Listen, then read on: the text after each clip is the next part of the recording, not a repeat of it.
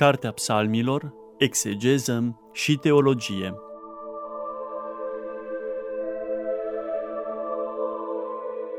Program biblic susținut de preotul dr. Cătălin Varga, membru în Uniunea Bibliștilor din România.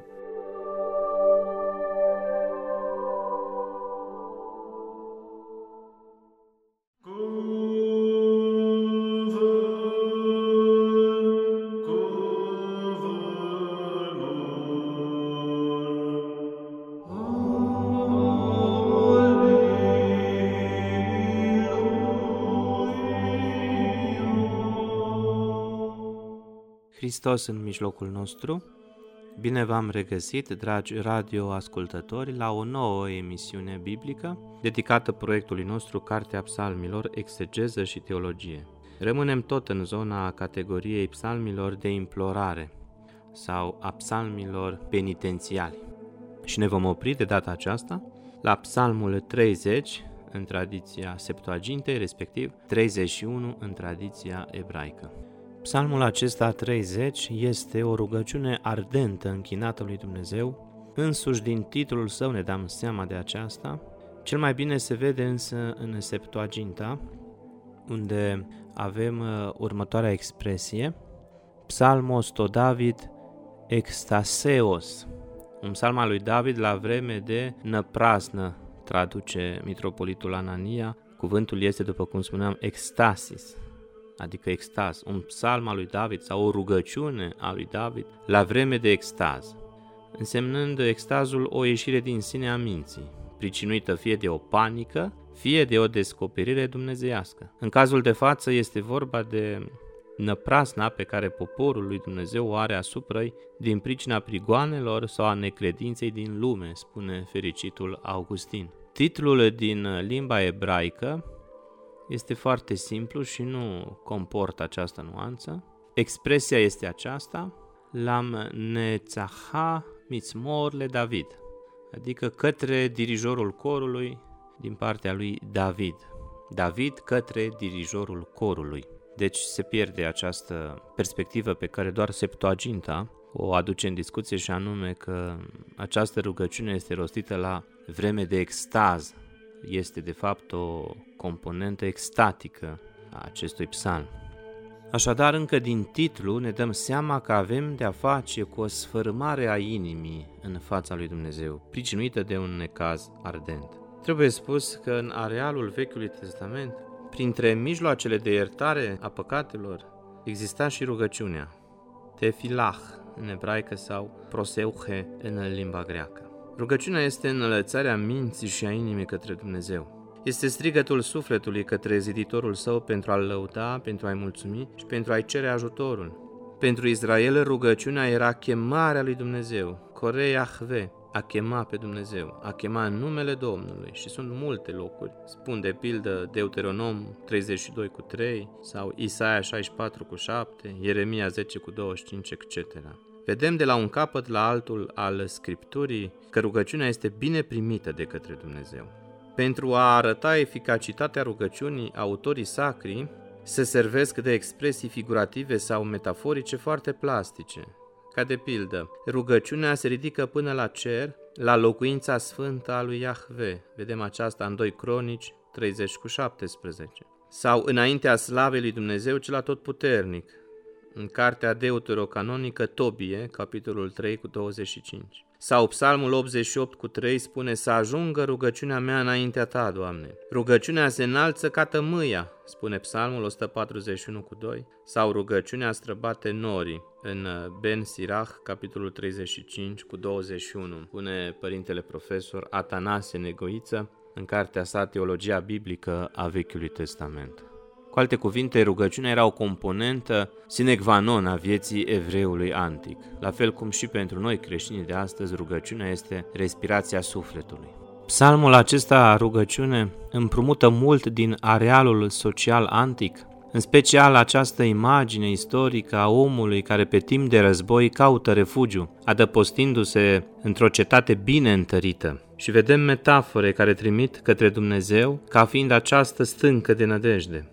Psalmul acesta este presărat de astfel de metafore. în uh, versetul 2 uh, sau 1, imediat după titlu, expresia Beca Yahve Hasiti, la tine, Doamne, caut adăpost. În versetul 3 avem betțur, adică stâncă, stâncă ocrotitoare să fi Tu, Doamne. Cetate întărită, sau mai bine zis, casă întărită, casă fortificată. Lebeit mețudot. Sau versetul 4, căci stâncă și cetate mi ești Tu, Doamne.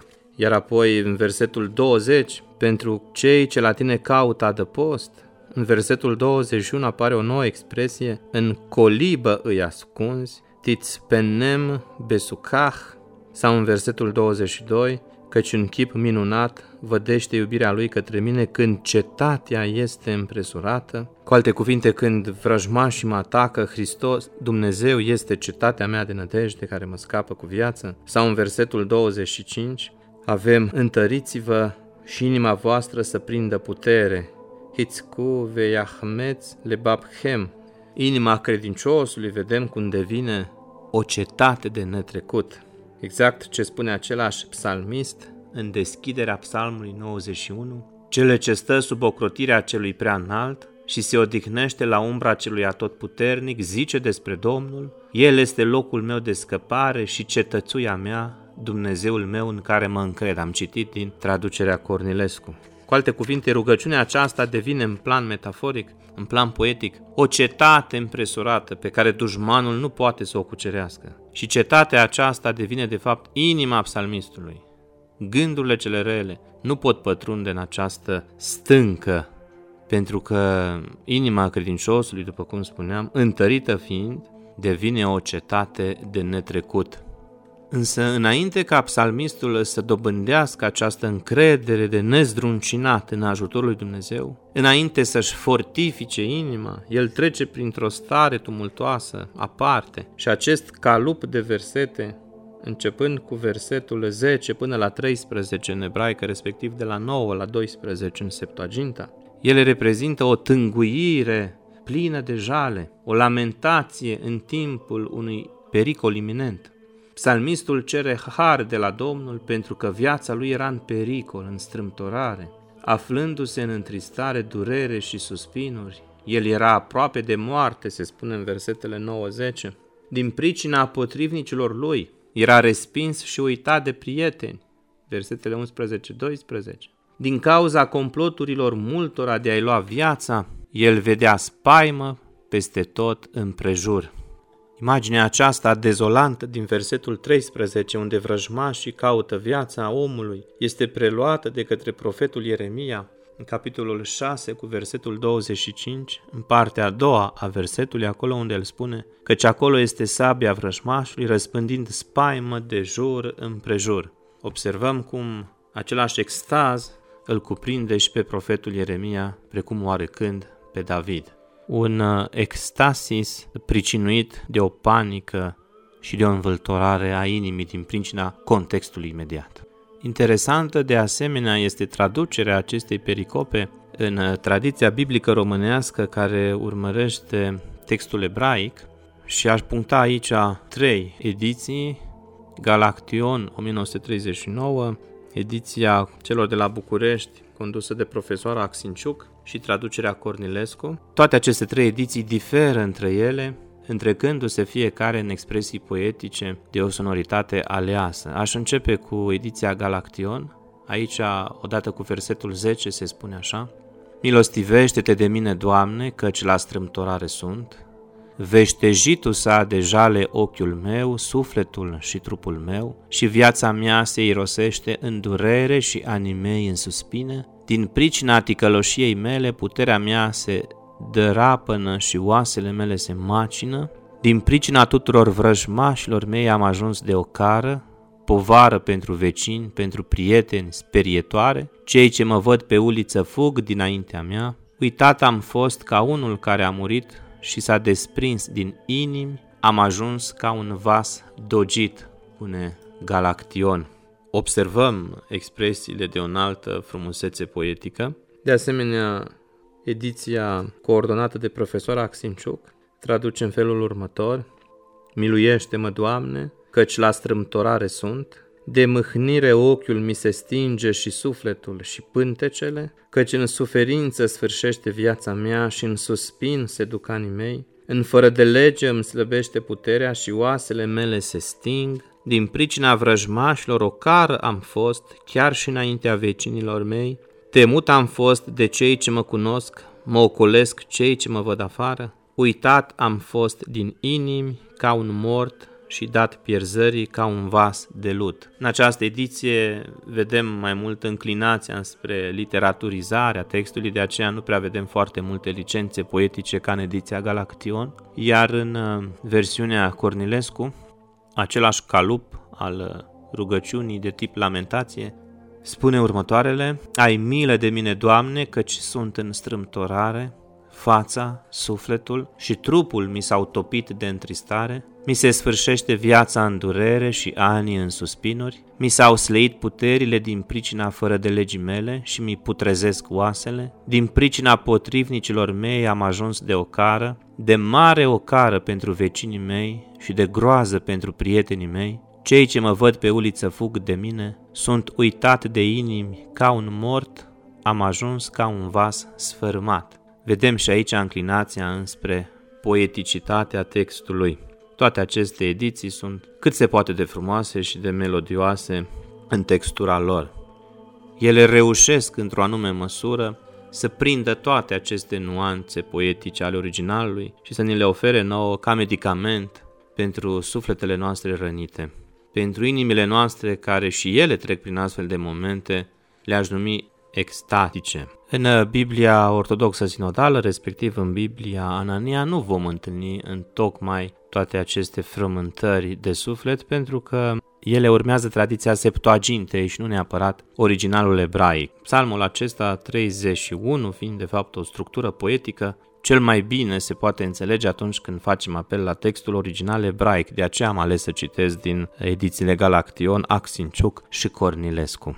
Și acum, uh, părăsind zona aceasta de interpretare filologică, haideți să vedem ce ne spune teologia și exegeza acestor versete de lamentație. Interesantă este din punct de vedere teologic și exegetic definiția pe care preoții catolici Bulai și Budău în traducerea psalmilor o oferă acestui calup. Ei spun că prin amestecul uimitor de neliniște și de speranță, Psalmul acesta devine epigraful vieții dreptilor persecutați și umiliți, dar care în realitate sunt învingători. Cel care se roagă îl definește pe Hasid, cel pios, total consacrat lui Dumnezeu. El răspunde fidelității veșnice și fără flexiunea lui Dumnezeu prin fidelitatea lui pură și limpede. Întreg poemul revelează cadrul psihologic al unei vieți neîntrerupte de rugăciune, reflectă cu fidelitate sentimentele, impresiile și gândurile unui suflet care, în suferință, caută și găsește un sprijin la Dumnezeu. Definiția cea mai înaltă rezervată lui Avram, lui Moise, lui David și slujitorilor suferind și celui care se roagă din acest psalm este aceea de a fi Ebed Yahve, adică robul Domnului. Este unul dintre colaboratorii cei mai prețioși în realizarea proiectului de mântuire pe care Dumnezeu l-a desenat pentru istorie și pentru cosmos. Foarte frumoasă și poetică și această exprimare din tradiția catolică contemporană. Rămânând tot pe zona aceasta a interpretării teologic-exegetice, merită să aruncăm privirea la debutul acestei lamentații, prima parte a versetului 6, unde originalul îl spune așa, Beadeha apkid erohi, adică în mâinile tale îmi încredințez Duhul. Sunt cuvinte pe care le recunoaștem, fiindcă ele au fost rostite de Mântuitorul Iisus Hristos pe cruce. Cu alte cuvinte, acest verset 6 este un verset mesianic prin esență. În mâinile tale, Iahve, îmi încredințez Duhul, spune psalmistul, aflându-se în momente de maximă încordare sufletească, când viața sa era atârna de fapt de un fir de ață. Cuvinte pe care și Hristos, după cum spuneam, le rostește pe cruce înainte ca să-și dea Duhul și să-L încredințeze tot în mâinile Tatălui a Dumnezeului nostru. În narațiunea de la Evanghelistul Luca a patimilor și morții lui Hristos, capitolul 23, începând cu versetul 44, stă scris așa, era cam pe la ceasul al șaselea și s-a făcut întuneric peste toată țara până la ceasul al nouălea. Soarele s-a întunecat și perdeaua dinăuntrul templului s-a rupt prin mijloc. Și acum este versetul care ne interesează pe noi, 46. Iisus a strigat cu glas tare, Tată, în mâinile tale îmi încredințez Duhul și când a zis aceste vorbe, și-a dat Duhul. Vedem cum profeția aceasta din Psalmul 31 se împlinește de fapt în persoana Domnului nostru Isus Hristos. Evident, perspectiva este alta. În psalm avem de-a face cu salvarea sufletului psalmistului, iar în locul acesta nou testamentar avem de-a face cu salvarea sufletelor noastre ale tuturor, datorită morții Domnului nostru Isus Hristos, datorită jertfei sale. Registrele acestea teologice diferă evident în intensitate. Cuvintele acestea profund teologice, în mâinile tale îmi încredințez Duhul, ele sunt rostite în Psalmul 31 într-un anume context. Vedem strict o dimensiune personală. David însuși se roagă pentru izbăvirea sa din mâinile vrăjmașilor, care nu făceau altceva decât să-l arunce în rușine, pune versetul 2. La tine caut adăpost, în veci să nu fiu făcut de rușine, care l-atacau, versetele 3 și 4, care căutau să întindă o cursă. Se spune în versetul 5, scoate-mă din mreaja pe care mi-au urzit-o, căci tu îmi ești pavăză vrăjmași care îi cauzau psalmistului o jale de nedescris. Versetele 10-11, miluiește-mă, Doamne, căci la strâmtorare sunt. De mâhnire ochiul mi se stinge și sufletul și pântecele, căci în suferință sfârșește viața mea și în suspin se duc anii mei. În fără de lege îmi slăbește puterea și oasele mele se sting. Țelul ultim al acestor dușmani fiind însăși omorârea psalmistului, se spune clar în versetul 14, căci aceștia la oaltă se adună împotriva mea, sufletul urzesc să-mi ia sau pun la cale să-mi ucidă sufletul. Însă în fața acestei grele încercări, psalmistul își pune toată încrederea în Dumnezeu, stânca sa acea ocrotitoare.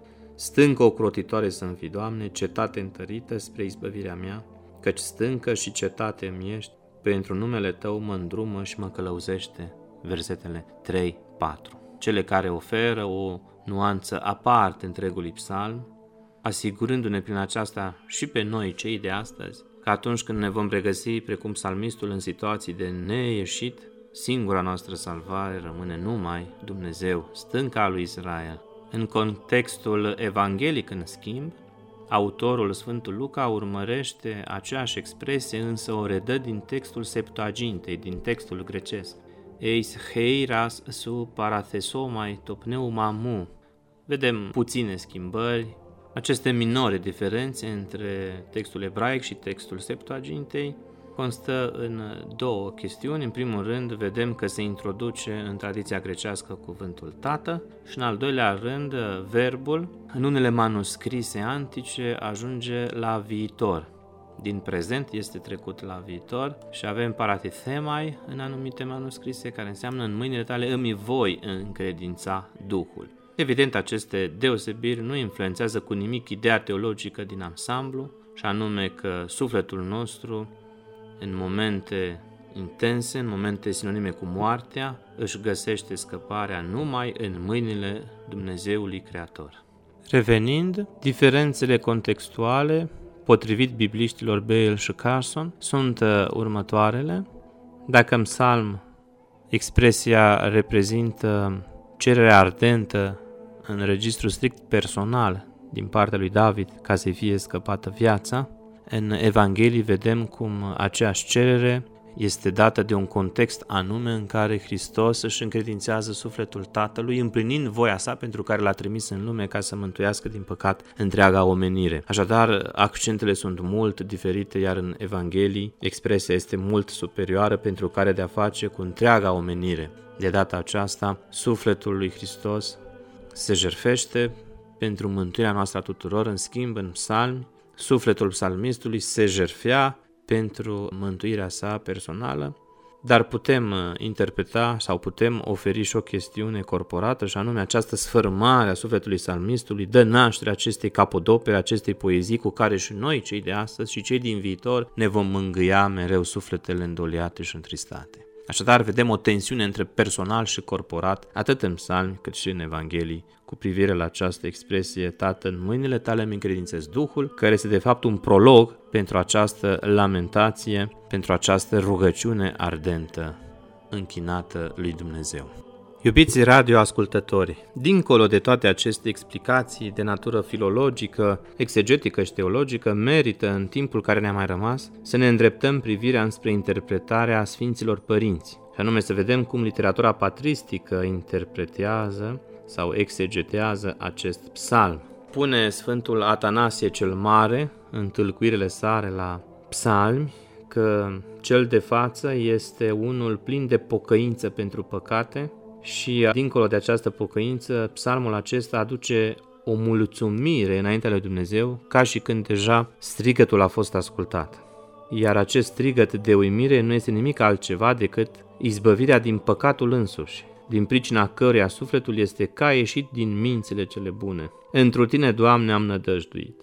Pleacă spre mine urechea ta. Fiindcă nu ajunge strigătul nostru la înălțimea ta, pleacă tu urechea ta spre mine prin pogurârea ta la mine. Mai departe spune, scoate-mă din cursa aceasta pe care mi-au ascuns-o mie cei potrivnici, adică întinde mâna ta și izbăvește-mă din lațul care caută viața mea. În care cursă, spune Sfântul Atanasie? În cursa păcatului, evident. Expresiile acestea poetice, că s-a stins într-o durere viața mea, că s-a tulburat în mine ochiul meu, că sufletul și pântecele meu au putrezit, spune același Sfânt Părinte că arată de fapt concentrarea minții.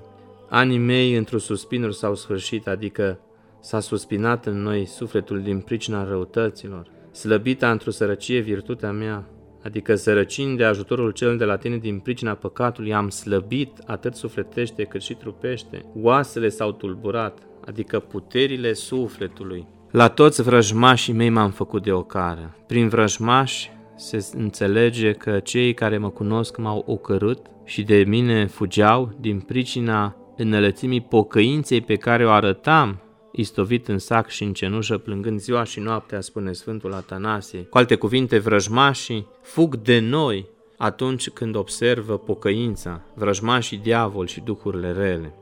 Practic, numai prin rugăciune și prin pocăință, toate uneltirile potrivnicului împotriva noastră pot fi împiedicate. În mâinile tale, sorții mei, adică în mâinile tale mi încredințez Duhul. Chiar dacă vrăjmașii se sfătuiesc uneltind să ne ia sufletul, sorții sunt păziți în mâinile lui Dumnezeu. Sorții vieții noastre, pe care mi va răsplăti mie la vreme, pentru că am nădăjduit întru tine. Pentru aceea mă și rog acum să fiu izbăvit de vrăjmașii mei, căci aceia adunându-se plănuiesc uciderea mea. Dar eu te știu pe tine, Dumnezeu, ocrotitor, izbăvește-mă din mâna vrăjmașilor mei și din mâna celor ce mă prigonesc. Fugi de răutate, zice Apostolul Pavel în Coloseni 3 cu 8. Chiar dacă te urmărește răutatea, adică te urmărește adulterul, lăcomia, mânia, iuțimea, pe toate celelalte lasă-le deoparte. Interesantă este interpretarea Sfântului Atanase. Cu alte cuvinte, dacă vrem să fim izbăviți de către Dumnezeu, din primejdile care pândesc viața noastră, să ne lăsăm de patim și de păcate, ca strigătul nostru să fie curat înaintea lui Dumnezeu și El să-și întindă mâna sa izbăvitoare înspre noi. Sfântul Chiril al Alexandriei, în tâlcuirea la psalm, insistă pe versetul 16, care spune Arată fața ta peste robul tău, spunând că Dumnezeu îl învrednicește pe psalmist și prin el pe noi toți, de privire blândă și zmerită și se întoarce spre noi atunci când sufletul nostru este domolit, punând ceea ce este plăcut înaintea sa și anume intervenția sa. Pentru că nu se îndoiește nimeni din cei cu cuget drept că cei ce se bucură de ajutorul lui vor fi mai tari decât orice ispită și de uneltirea celor ce îi războiesc. Căci precum când răsare soarele, se destramă întunericul, iar când apune urmează noaptea, în care ies din pădurile lor fiarele sălbatice și oamenii răufăcători, la fel, întorcându-se de la cineva, Dumnezeu se ridică vrăjmașii sufletului. Iar strălucind lumina Dumnezeirii lui, pe care Scriptura o numește fața lui Dumnezeu, fug toți cei ce lucrează cele vrednice de întuneric. De aceasta cere și prorocul să se învrednicească de ea, nu pentru faptele lui, ci pentru mila lui Dumnezeu, căci acestea, am zice, este singurul mod de mântuire. Arată-mi fața ta, izbăvește-mă, Doamne, din cursele celor răi, căci pocăința se lucrează în interiorul meu, spune Sfântul Chiril al Alexandriei. Iubiții radioascultători, ceea ce trebuie să înțelegem noi după lecturarea acestui psalm este că viața noastră se află în mâna atotputernic a lui Dumnezeu. Nimic din ceea ce se petrece pe fața pământului nu cade la nimereală, dezordonat sau întâmplător, ci toate câte se întâmplă sunt într-o strânsă legătură unele cu altele și au o tainică rânduială în înlănțuirea lor. De aceea spunea și Hristos în Evanghelii că niciun fir de păr de pe cap nu ne cade fără știrea Domnului. Cu alte cuvinte, nimic din ceea ce se petrece în viața noastră nu este fără știrea lui Dumnezeu și toate au un scop tainic acolo, lucrând, de fapt, pentru mântuirea noastră, așa cum spune psalmistul în Romani, capitolul 8, căci toate lucrează împreună spre binele celor care îl iubesc pe Dumnezeu. Cu alte cuvinte, noi cei care îl iubim pe Dumnezeu, deși trecem prin momente pline de suferință în viață, ele de fapt ne întăresc sufletul spre a merge cu mai multă încredințare pe calea aceasta sfântă a lui Dumnezeu, pe cărarea mântuirii, dedicându-ne cu abnegație lui Dumnezeu. Și aș încheia cu un cuvânt înțelept rostit de părintele Iosif Trifa, care spune așa că suferințele și încercările ne vin din îndepărtarea lui Dumnezeu ca un strigă de trezire, de deșteptare sufletească. Ele ne strig pe noi așa cum ai striga pe un om ce doarme dus în vreme ce casa lui a luat foc. Mulți se trezesc prin strigătul încercărilor, ca și fiul cel pierdut se trezesc și se îngrozesc de starea grozavă și nenorocită în care se află. Ferice de ei, căci începutul mântuirii sufletești este tocmai aceasta, cunoașterea stării tale păcătoase, cunoașterea de plină a stării grozave în care te-a adus păcatul.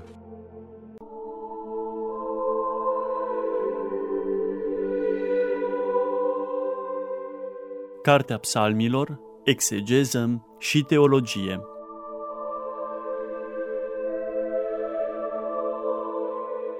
Program biblic susținut de preotul dr. Cătălin Varga membru în Uniunea Bibliștilor din România.